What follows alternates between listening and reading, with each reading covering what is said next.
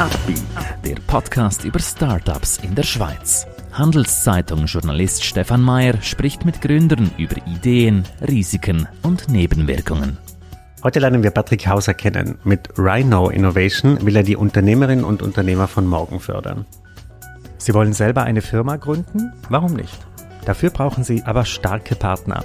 Einer davon ist die Credit Suisse. Mehr Informationen unter credit-swiss.com/Unternehmer. Patrick, erklär uns doch kurz, ähm, was steckt hinter Rhino Innovation. Ich hoffe, ich habe es richtig ausgesprochen. Völlig korrekt ausgesprochen. Danke vielmals.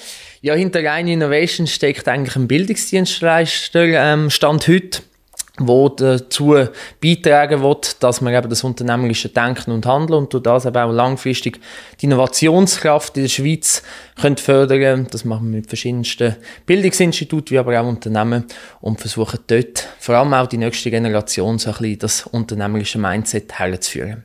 Das heißt, das muss man sich vorstellen wie ein äh, Bildungsanbieter oder eine Vernetzungsfirma? Was, was genau läuft da? Genau, also wir haben uns seit Anfang, also seit wir uns gegründet haben, vor drei Jahren wirklich definiert als Bildungsdienstleister, nicht als Beratung. Das heißt, wir erstellen wirklich Lehrgänge rund um die Themen äh, Entrepreneurship, Entrepreneurship, wo wir dann, wie gesagt, an Bildungsinstitut ähm, vermitteln. Momentan sind das vor allem zwei grosse, das eine im Berufsbildungsbereich und das andere im höheren Bildungsbereich an einer ähm, höheren Fachschule.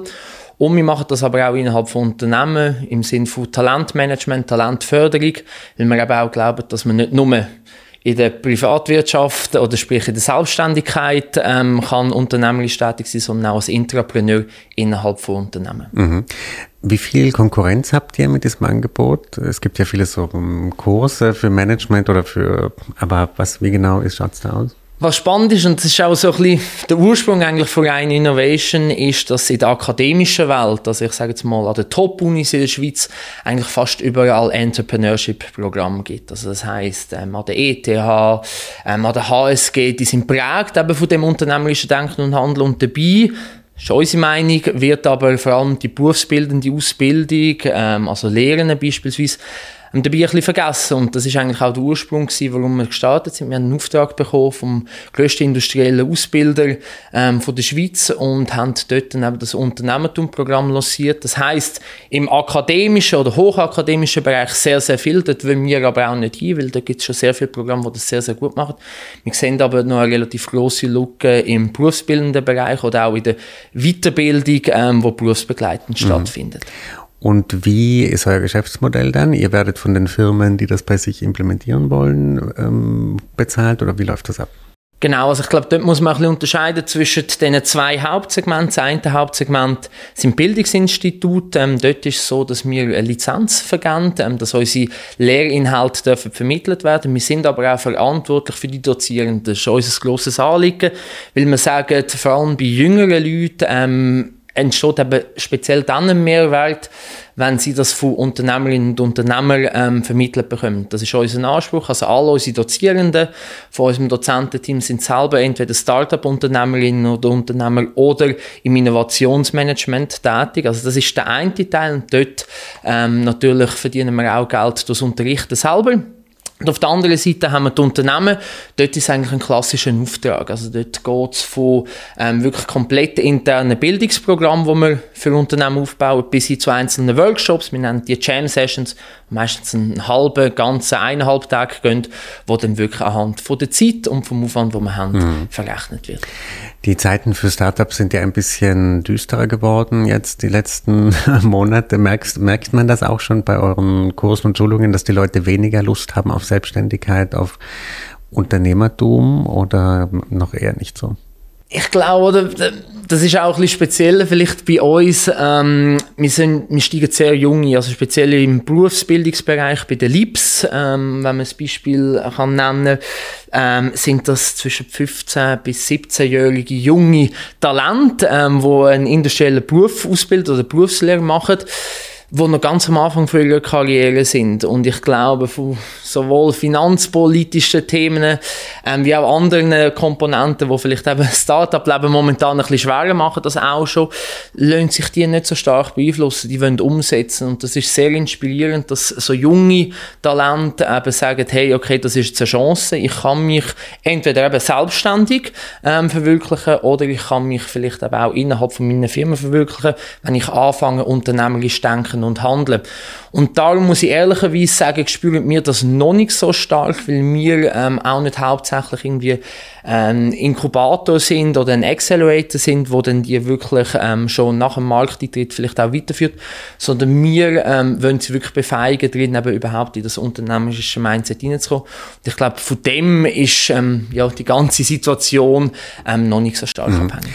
Wie würdest du denn dieses ähm, idealtypische Mindset des Unternehmers, der Unternehmerin beschreiben? Was muss man mitbringen, wenn es klappen soll?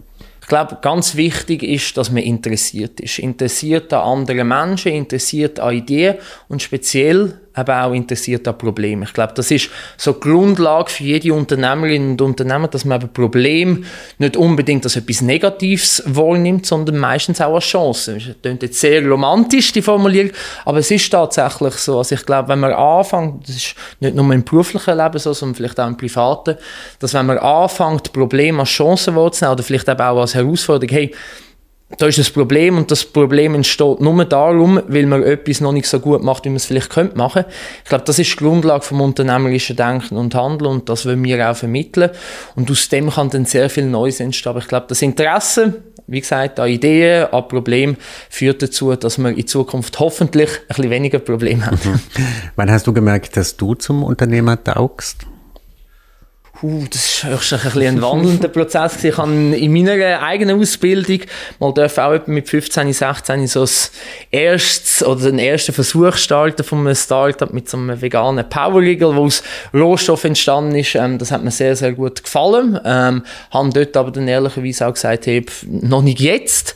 Ähm, und habe dann ähm, durch mein Studium auch so ein bisschen mitbekommen, wie ähm, Lehrgänge aufbauen sind ähm, und haben dann dort, eben, wie ich es vorher beschrieben habe, gemerkt, hey, für mich selber, glaube gibt so noch Steigerungspotenzial für meinen eigenen Mehrwert, den ich mitnehmen kann, vor allem mit dem Praxisbezug, ähm, gibt es noch Verbesserungspotenzial. Das ist dann eigentlich auch der Anreiz gewesen, ähm, zum sagen, okay, hey, ich will ähm, ein Startup lancieren, wo das hoffentlich ähm, in Zukunft besser macht, ähm, dass eben der Praxisbezug und die Vermittlung von diesen Mehrwert jetzt im Unternehmensbereich ähm, besser kann, kann stattfinden.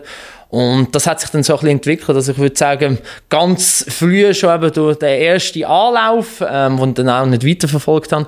Und nachher vor durch meine Studienzeit, weil ich dort oft meine Sphäre ja, definiert habe und gemerkt habe, hey, das geht höchstwahrscheinlich noch besser. Und jetzt am Versuchen bin, das besser zu machen. Mhm. Was würdest du sagen, sind momentan die größten Schwierigkeiten, auf die du stößt mit deinem Unternehmen? Ich glaube, das eine ist die Bildungsbranche an sich, oder? Ähm, die hat Vor- und Nachteile. Die Bildungsbranche auf der einen Seite ähm, ist sehr träge. Ich glaube, das kann man tatsächlich so sagen. Das hat aber eben auch seine Vorteile, weil ich glaube, es wäre nicht sinnvoll, wenn man speziell bei jüngeren Leuten einfach jedes Bildungsangebot sofort aufnimmt, ohne das wirklich qualitättechnisch zu überprüfen. Also, ähm, ich wollte das überhaupt nicht bemängeln, aber es ist natürlich als junges Startup ähm, rein liquiditätstechnisch noch eine Herausforderung, wenn man sieht, okay, wir schließen einen Vertrag ab, wo meistens langfristig ist, das ist der positive Teil. Auf der anderen Seite wartet man meistens noch ein Jahr bis zwei, bis man dann wirklich kann starten mit der Umsetzung. Und ich glaube, das ist jetzt in den letzten zwei, drei Jahren, wo wir gestartet sind, so mitunter die grösste Herausforderung gewesen. Wir haben jetzt mittlerweile das Glück, ähm, dass wir doch mehrere ähm, Bildungsinstitute ähm, dürfen unterstützen, ähm, aber auch Unternehmen dürfen unterstützen, in der Talentweiterbildung haben und dementsprechend dort liquiditätstechnisch ein bisschen weiter abgesichtet. Und jetzt ist halt so ein bisschen die Frage, okay, wie stark können wir und wollen wir skalieren, oder? Ähm, weil eben, ich glaube, einer der wichtigsten Punkte ist die Qualitätssicherung ähm, bei den Bildungsinstituten, dass wir die können gewährleisten können. Und dort müssen wir sehr stark aufpassen, dass wir uns nicht überlastet ähm, mit neuen Projekten, die wir sehr gerne wieder annehmen, weil allenfalls den Qualität darunter leiden Ich glaube, das ist jetzt so ein bisschen der Trade-off, den wir momentan haben. Mhm. Apropos Liquidität, wie ist die Finanzierung geregelt? Wie seid ihr da aufgestellt? Mhm. Ähm, dort haben wir das Glück gehabt, dass wir mit dem Auftrag gestartet sind. Also wir sind bis heute ähm, komplett bootstrapped. Also wir haben keine Fremdfinanzierung oder Finanzierungsrunden müssen abschließen. Also es ist der positive Teil gewesen, ähm, dass wir wirklich mit dem Auftrag haben können starten. Und wir wollen das eigentlich auch so lassen. Wie gesagt, ich habe das vorhin angesprochen, das Thema Skalierung, ähm, wenn man das wirklich nur aus Umsatz ähm, kann finanzieren, ist eine andere Frage. Aber wir sind schon so aufgestellt, dass wir sagen, hey, wir wollen auch möglichst unabhängig bleiben, wenn es darum geht, die aktuellsten Methoden eben einzubeziehen. Und darum sind wir eigentlich relativ glücklich momentan, dass wir ähm, komplett selbstfinanziert sind ähm, und werden das versuchen auch so weiterzuführen. Mhm. Wenn alles nach Plan läuft, wo steht das Unternehmen dann in fünf Jahren? Das ist äh, noch eine spezielle Frage. Wenn man zurückschaut auf die letzten fünf Jahre, haben wir, glaube ich, gemerkt, dass man das nicht immer ganz so gut kann planen kann. Speziell der Bildungsbereich ist massiv beeinflusst worden durch die Pandemie. Ähm, nur schon das Thema E-Learning hat eine ganz neue Welt bekommen. Ich glaube und hoffe, ähm, dass wir mit der Rhino Innovation in Zukunft wirklich noch mehr oder eine breitere Masse können aufgreifen können ähm, von jungen Talenten, wie aber auch von Mitarbeitenden innerhalb von Unternehmen, weil die langfristige Vision von Rhino Innovation tatsächlich ist, die Bildungsbranche oder speziell Berufsbildung oder berufsbegleitende Bildung besser können zusammenzubringen mit den Unternehmen. Ich glaube, das ist etwas, wo in der Schweiz mit dem dualen Bildungssystem, wo einzigartig ist, so noch nicht so gut funktioniert, wie es eigentlich könnte. Und das ist, wie gesagt, unsere langfristige Vision, dass wir die zwei Komponenten in Zukunft besser miteinander können harmonieren lassen. Und ich hoffe, dass uns das in fünf Jahren ähm, umfänglicher und auch noch besser gelingt als mhm. heute. Was heißt eigentlich Rhino? Woher kommt dieser Name? Das ist eine Frage, die uns immer wieder gestellt wird. Wir haben tatsächlich auch schon ein paar Mal überlegt, ob wir den Namen ändern sollen. Ähm, wir haben aber dann gesagt, okay, will man so oft gefragt werden, erfüllt es eigentlich schon den Zweck. Ähm, reine Innovation ist eigentlich so entstanden, dass wir gesagt haben, ja okay, ähm, in dem Dschungel, wo wir uns alle irgendwie drin befinden, auch wenn wir urban leben, ähm, braucht es irgendwie Stärke, braucht es Durchhaltewillen, braucht es ähm, auch eine gewisse Ausstrahlung gegossen, ähm, einen gewissen Panzer und das fusioniert eigentlich ähm, das Rhino in dem Sinn ähm, anhand von diesen Big Five, die man auf den Safaris sieht.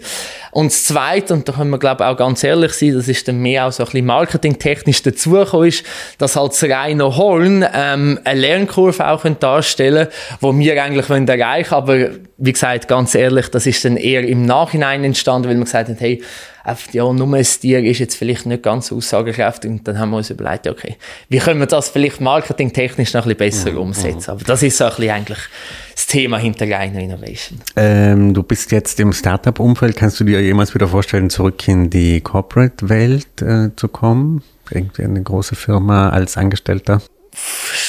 Schwere, spannende Frage. Ich bin erst 25. Ich glaube, es wäre ein bisschen anmassend zu sagen, wenn ich würde sagen, ich würde nie mehr zurück ins Corporate. Ich habe, bevor ich mich selbstständig haben dürfen machen, drei Jahre im Corporate arbeiten.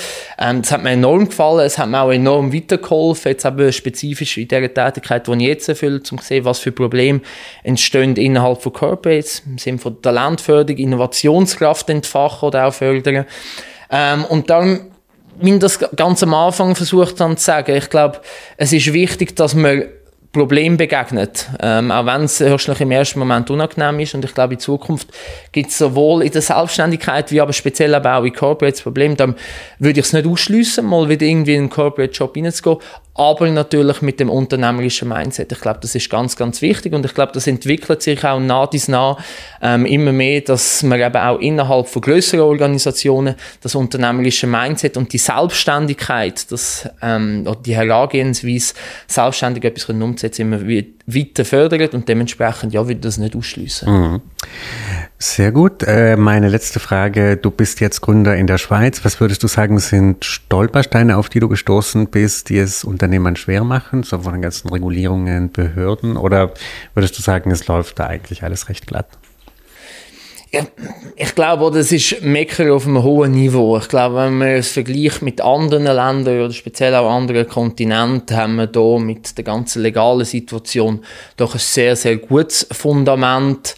Ähm, ich glaube, oder, mit dieser Ausgangslage, mit dieser sehr privilegierten Ausgangslage, glaube ich, die wir hier in der Schweiz haben, ist aber noch mehr möglich. Ähm, also eben Beispiel Transfer von der Bildung dann in die Selbstständigkeit über. Das ist das, wo, wo wir versuchen zu ähm, forcieren. Ähm, glaube ich, gibt es noch Verbesserungspotenzial. Da gibt es ähm, in Europa ganz viele Beispiele, wo das besser machen, speziell in den skandinavischen Ländern.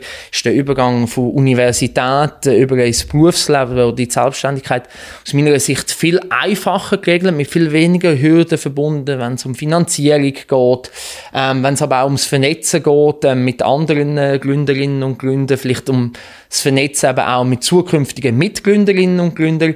Ähm, glaube ich, hat dort die Schweiz noch ein grosses Potenzial, hat höchstwahrscheinlich auch so ein bisschen mit der Schweizer Mentalität so, wo vielleicht eher noch ein bisschen zurückhaltend ist. Ich glaube, wir sind auf einem guten Weg, aber ähm, das ist sicher etwas, wo ich in Zukunft oder jetzt aus eigener Erfahrung kann sagen, das geht höchstwahrscheinlich noch besser und da sind wir dran, das zu verbessern.